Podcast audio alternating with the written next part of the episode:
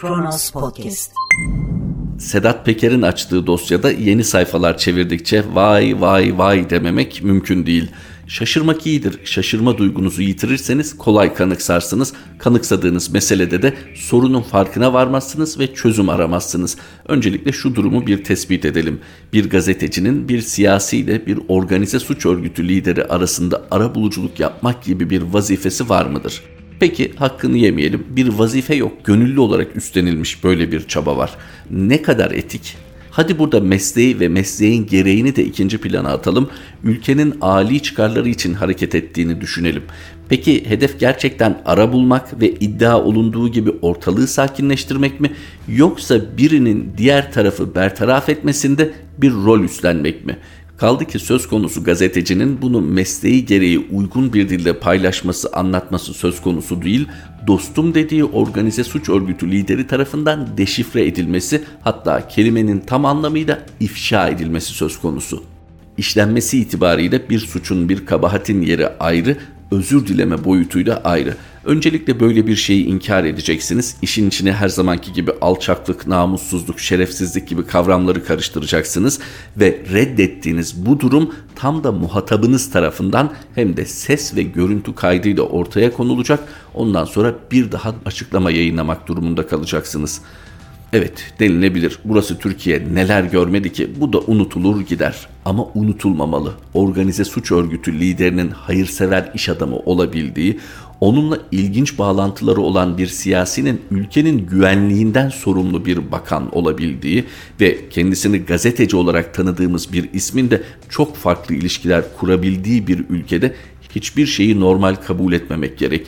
Bu bağlantılara şaşırmak, bu ilişkileri deşifre etmek ve onlar istemese dahi temizlenmeye çalışmak gerek.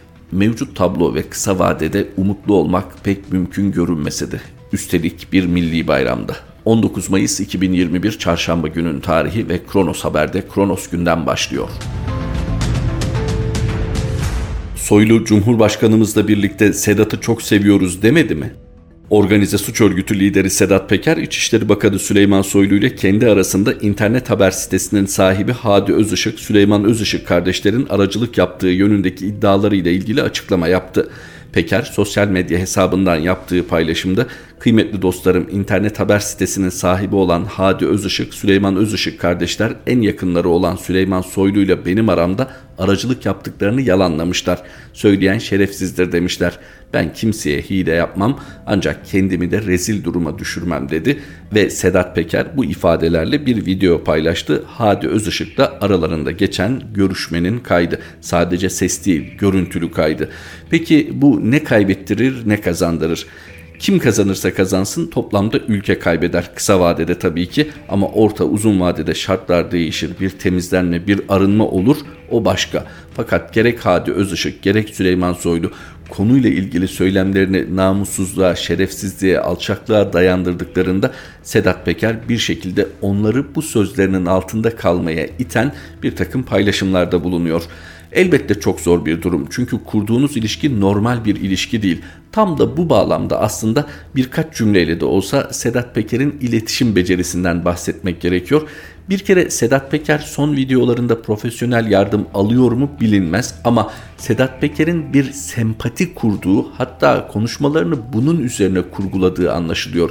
Tabii ki şöyle bir itiraz gelecektir. Sedat Peker'in böyle bir sempatiye mi ihtiyacı var? Zaten o dünyanın insanları arasında sempatiklikten öte saygın bir konumu var. Fakat burada Sedat Peker genele hitap ediyor. Özellikle de barış akademisyenleriyle ilgili konuşması tam da hedef kitlenin farklı olduğunu gösterir mahiyette. Yani ben bir kusur işlediysem, bilmeden, anlamadan onları yargıladı ve böyle sözler söylediysem özür dilerim deme noktasına geldi. Hatta özür diledi de bazı barış akademisyenlerinin açıklamasından sonra. Bu bir sempati uyandırdı mı? Kesinlikle.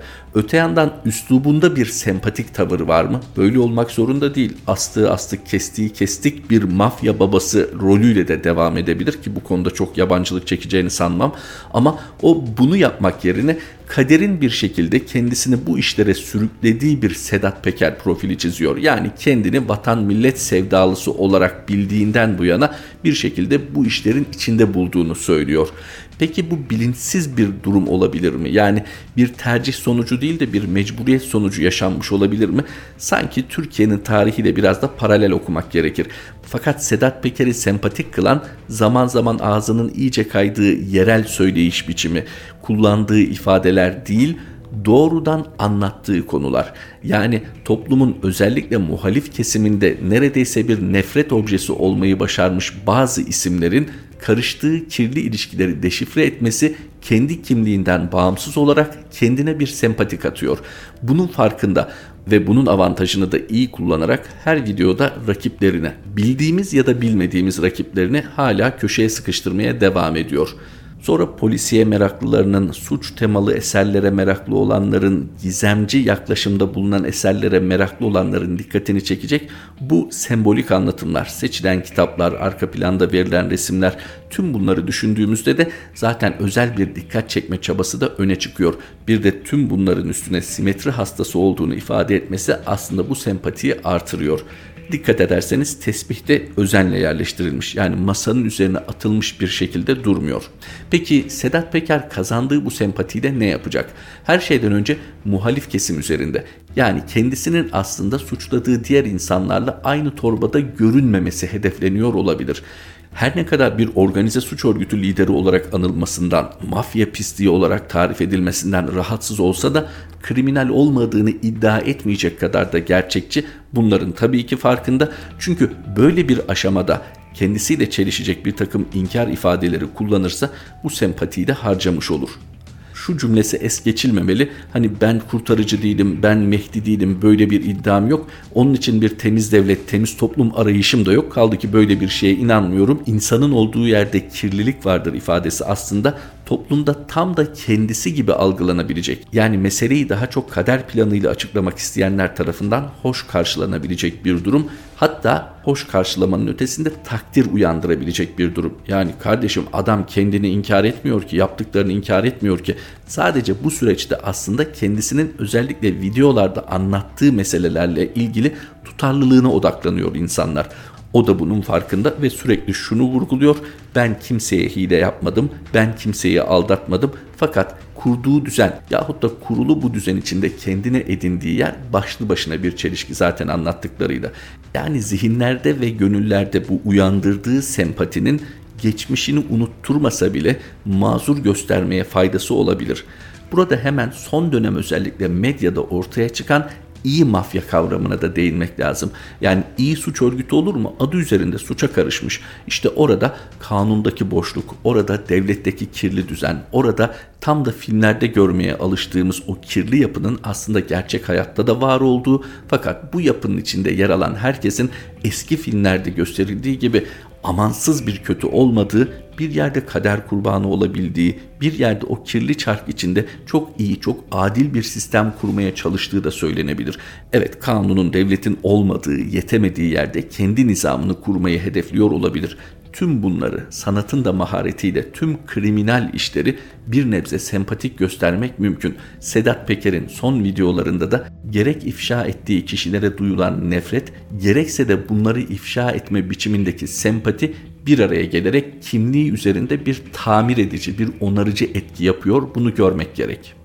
Ama normalleşme içinde asla bu tür kriminal yapıları kanıksamamak gerek bu uzunca parantezi kapattıktan sonra somut konumuza dönelim. Gazeteci Hadi Özışık internet haberinde sahibi aynı zamanda Bakan Süleyman Soylu ile organize suç örgütü lideri Sedat Peker arasında bir ara buluculuk faaliyeti yürüttü mü yürütmedi mi? İlk etapta böyle bir şey yapmadığını Halk TV aracılığıyla işin içine namusu, şerefi, alçaklığı karıştırarak reddetti.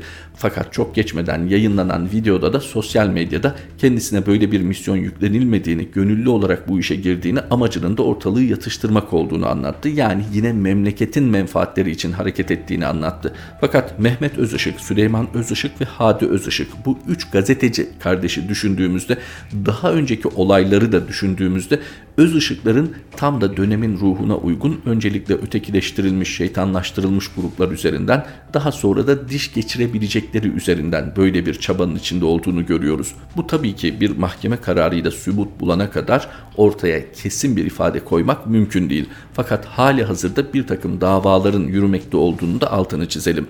Peki Hadi Özışık sosyal medyada böyle bir açıklama yapmakta kurtulmuş, bu ilişkiden sıyrılmış olacak mı? Bir kere Sedat Peker'in yayınladığı videolara bakıldığında bu ilişkinin evveliyatının soruşturulması gerektiği çok açık. Burada iş dönüp dolaşıp nereye geliyor? Bir savcıya yani yürekli kahraman bir savcıya değil vazifesini bilen ve oraya o savcılık mührünü eline alarak otururken neye soyunduğunu bilen bir savcıya ihtiyaç var. Yoksa mevcut ortamda bir savcının yaptığını herhangi bir zabıt katibi de yapabilir. Mesele evrak takibinden ibaretse, mesele gelen talimatlar doğrultusunda soruşturma açmak, soruşturma kapatmaksa, savcı yeri geldiğinde reysen harekete geçer. Kendisine böyle bir alan açılmış, özellikle açılmış bu alan. Çünkü burada tam da siyasilerin tahakkümünden kurtulması hedeflenmiş. Fakat yargı bürokrasisi üzerinde siyaset bu kadar doğrudan etkin olunca ve bir önceki perdede yaşanan yani sadece siyasilerin değil bir takım derin yapıların işbirliği halinde ülkede yargı kavramını yerle bir etmesi ve akabinde de ülkede yargının altın çağını yaşadığı iddia etmesi gerçeği ortada dururken şu an hukuk adına atılacak her adım o kadar kıymetli ki mevcut şartlarda ve kısa vadede bir çözüm ışığı görünmüyor, parlamıyor. Fakat bu şu demek değil, böyle gelmiş, böyle gider demek değil. Aslında Sedat Peker'in mümkün mertebe yapabildiği oranda hani iddia olunduğu gibi umarız bir pazarlık değildir. Tam bir deşifre süreci yaşanır ve temizlenme için önce bunların kabul edilmesi gerekir ya böyle bir süreç yaşanır ardından olabildiği oranda bir temizlik operasyonu başlar bu ülke lehine olur şüphesiz. Fakat mevcut ilişkiler göründüğü kadarıyla bile bu kadar iç içe geçmişken bu nasıl mümkün olacak? Tam bir soru işareti deşifre olduğu kadarıyla bile mevcut ilişkiler demişken Sedat Peker'in Hadi Özışık'la konuşmasında geçen şu cümlenin de altını çizelim. Soylu Cumhurbaşkanımızla birlikte Sedat'ı çok seviyoruz demedi mi? İlişki bu düzeyde. Peki bu fotoğraftan Cumhurbaşkanını çıkarmak mümkün mü? Bu noktada Doğan Ertuğrul'un haber analizini aktaralım. Tayyip abi iyi, Süslü Süleyman kötü mü? Evet, Sedat Peker kullandı bu ifadeleri. Ayrıntısına girmeyeceğim. Tüm Türkiye biliyor kim için ne bağlamda kullandığını. Mehmet Ağar, Derin Devlet, Pelikancılar ve İçişleri Bakanı Soylu ile olduğunu söylediği kavgasında ara ara tehdit olarak anlaşılabilecek mesajlar gönderse de Erdoğan'ı hep kolladı. Özellikle Soylu'yu AKP rejiminin günah keçisi ilan etti Sedat Peker. İlginçtir ve nedendir bilinmez iktidar medyasının şimdilik girmediği bu tartışmada eski tabirle sağcısından solcusuna bütün muhalifler de satın aldı bu retoriği. Muhalif analistlerin çoğuna göre ki içlerinde Erdoğan rejimine hiçbir düzeyde sempati duymayan ve duyması da mümkün olmayan eski kamu görevlileri, yazarlar ve gazeteciler de var. Sedat Peker büyük ihtimalle Erdoğan'ın onayıyla konuşuyor ve aralarında Soylu'nun da olduğu rakiplerini bertaraf ediyordu.'' Zaten Erdoğan'ın bilgisi ve onayı dışında Peker'e böyle bir operasyon, arkasından da Peker'in savaş açması olası değildi. Malum ülkede tek adam rejimi vardı ve Erdoğan her durumda rakiplerini bertaraf etmekte ve hep kazanan olmakta mahirdi. 20 yıla yaklaşan iktidarında atlattığı badireler ve yaptığı manevralar, saf değiştirmeler dikkate alınınca çoğu insana makul göründü bu yorum.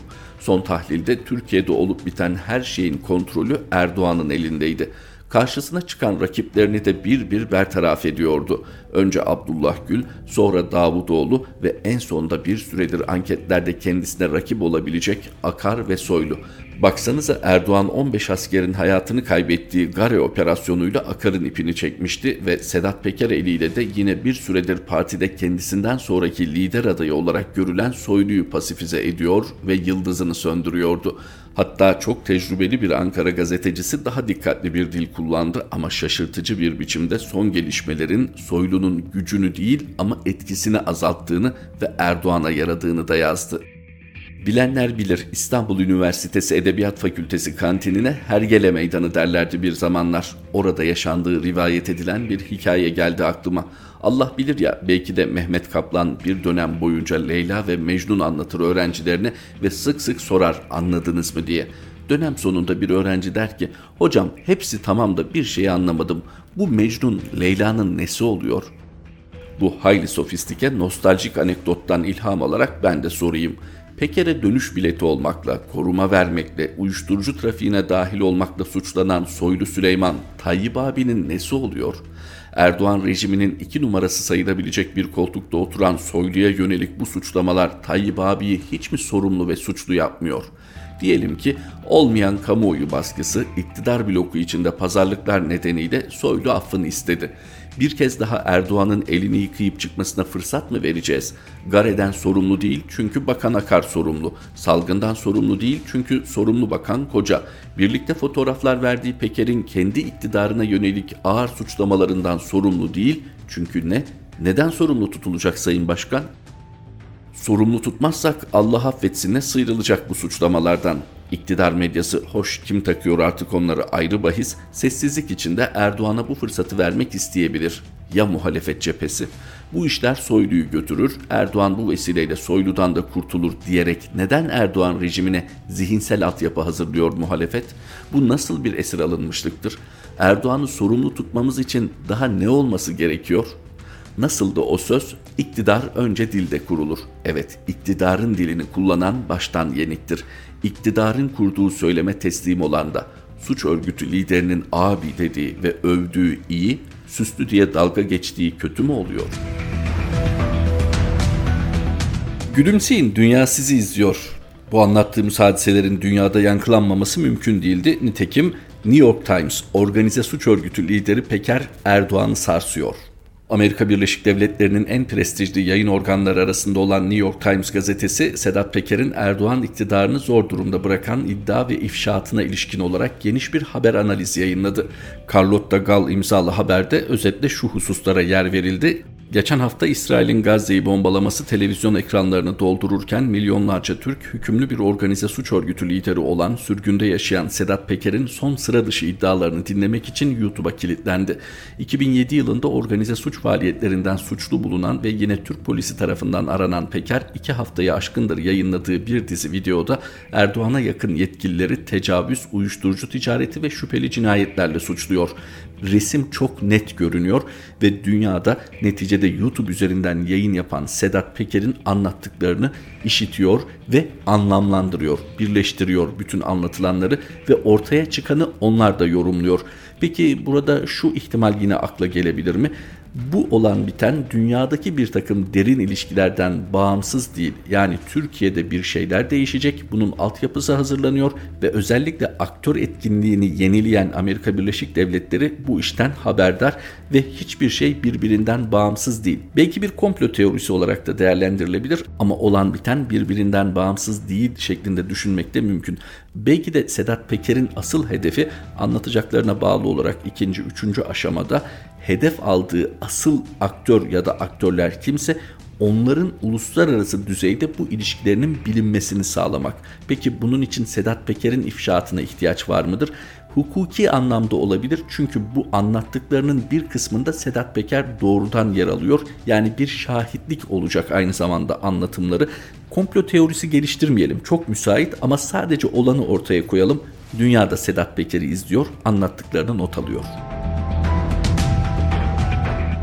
Bu kadar kirli bir tabloyu resmettikten sonra bu haberi es geçmemek gerek. Konuyla doğrudan ilgili görünmese bile aslında geldiğimiz noktada son derece mühim. Cumhuriyet Savcısı Eyüp Akbulut muhtemelen işimi kaybedeceğim. Pandemi genelgeleri hukuki değil. Bir Cumhuriyet Savcısı Şanlıurfa Viranşehir Cumhuriyet Savcısı Eyüp Akbulut YouTube üzerinden bir video yayınladı ve dedi ki pandemi genelgeleri hukuk devletiyle bağdaştırılamaz ve bir takım mağduriyetlere sebep oluyor. Bunu konuştuğum pek çok insan, hukuk camiasından pek çok insan da söylüyor fakat adım atılmıyor. Ben muhtemelen işimi kaybedeceğim ama bu konuda reysen soruşturma başlatıyorum dedi. E, aynı gün içerisinde de zaten gereği yapıldı. Valilik harekete geçti. Hakimler ve Savcılar Kurulu harekete geçti. Hakkında adli ve idari inceleme başlatıldı. Savcı yani reysen harekete geçebilme yetkisine sahip bir savcı görevini yaptığı için hemen soruşturmaya uğradı. Burada hemen 17-25 Aralık sürecini hatırlatmak lazım. O günden bugüne savcılık ve hakimlik gibi bu iki önemli pozisyonun ne hale getirildiğinin kalın kalın altını çizmek lazım hali hazırda on binlerce insan gibi onların da hukuksuz bir şekilde içeride tutulduğunu hatırlatmak lazım. Sosyal medyada haklı olarak yurttaşlar savcı Akbulut'a destek verdi. Fakat bu desteğin 17-25 Aralık savcıları ve ondan sonraki bir takım hakimleri de kapsaması gerektiği unutulmamalı. Kronos gündemin sonuna geldik. Kronos Haber'de tekrar buluşmak üzere. Hoşçakalın. Kronos Podcast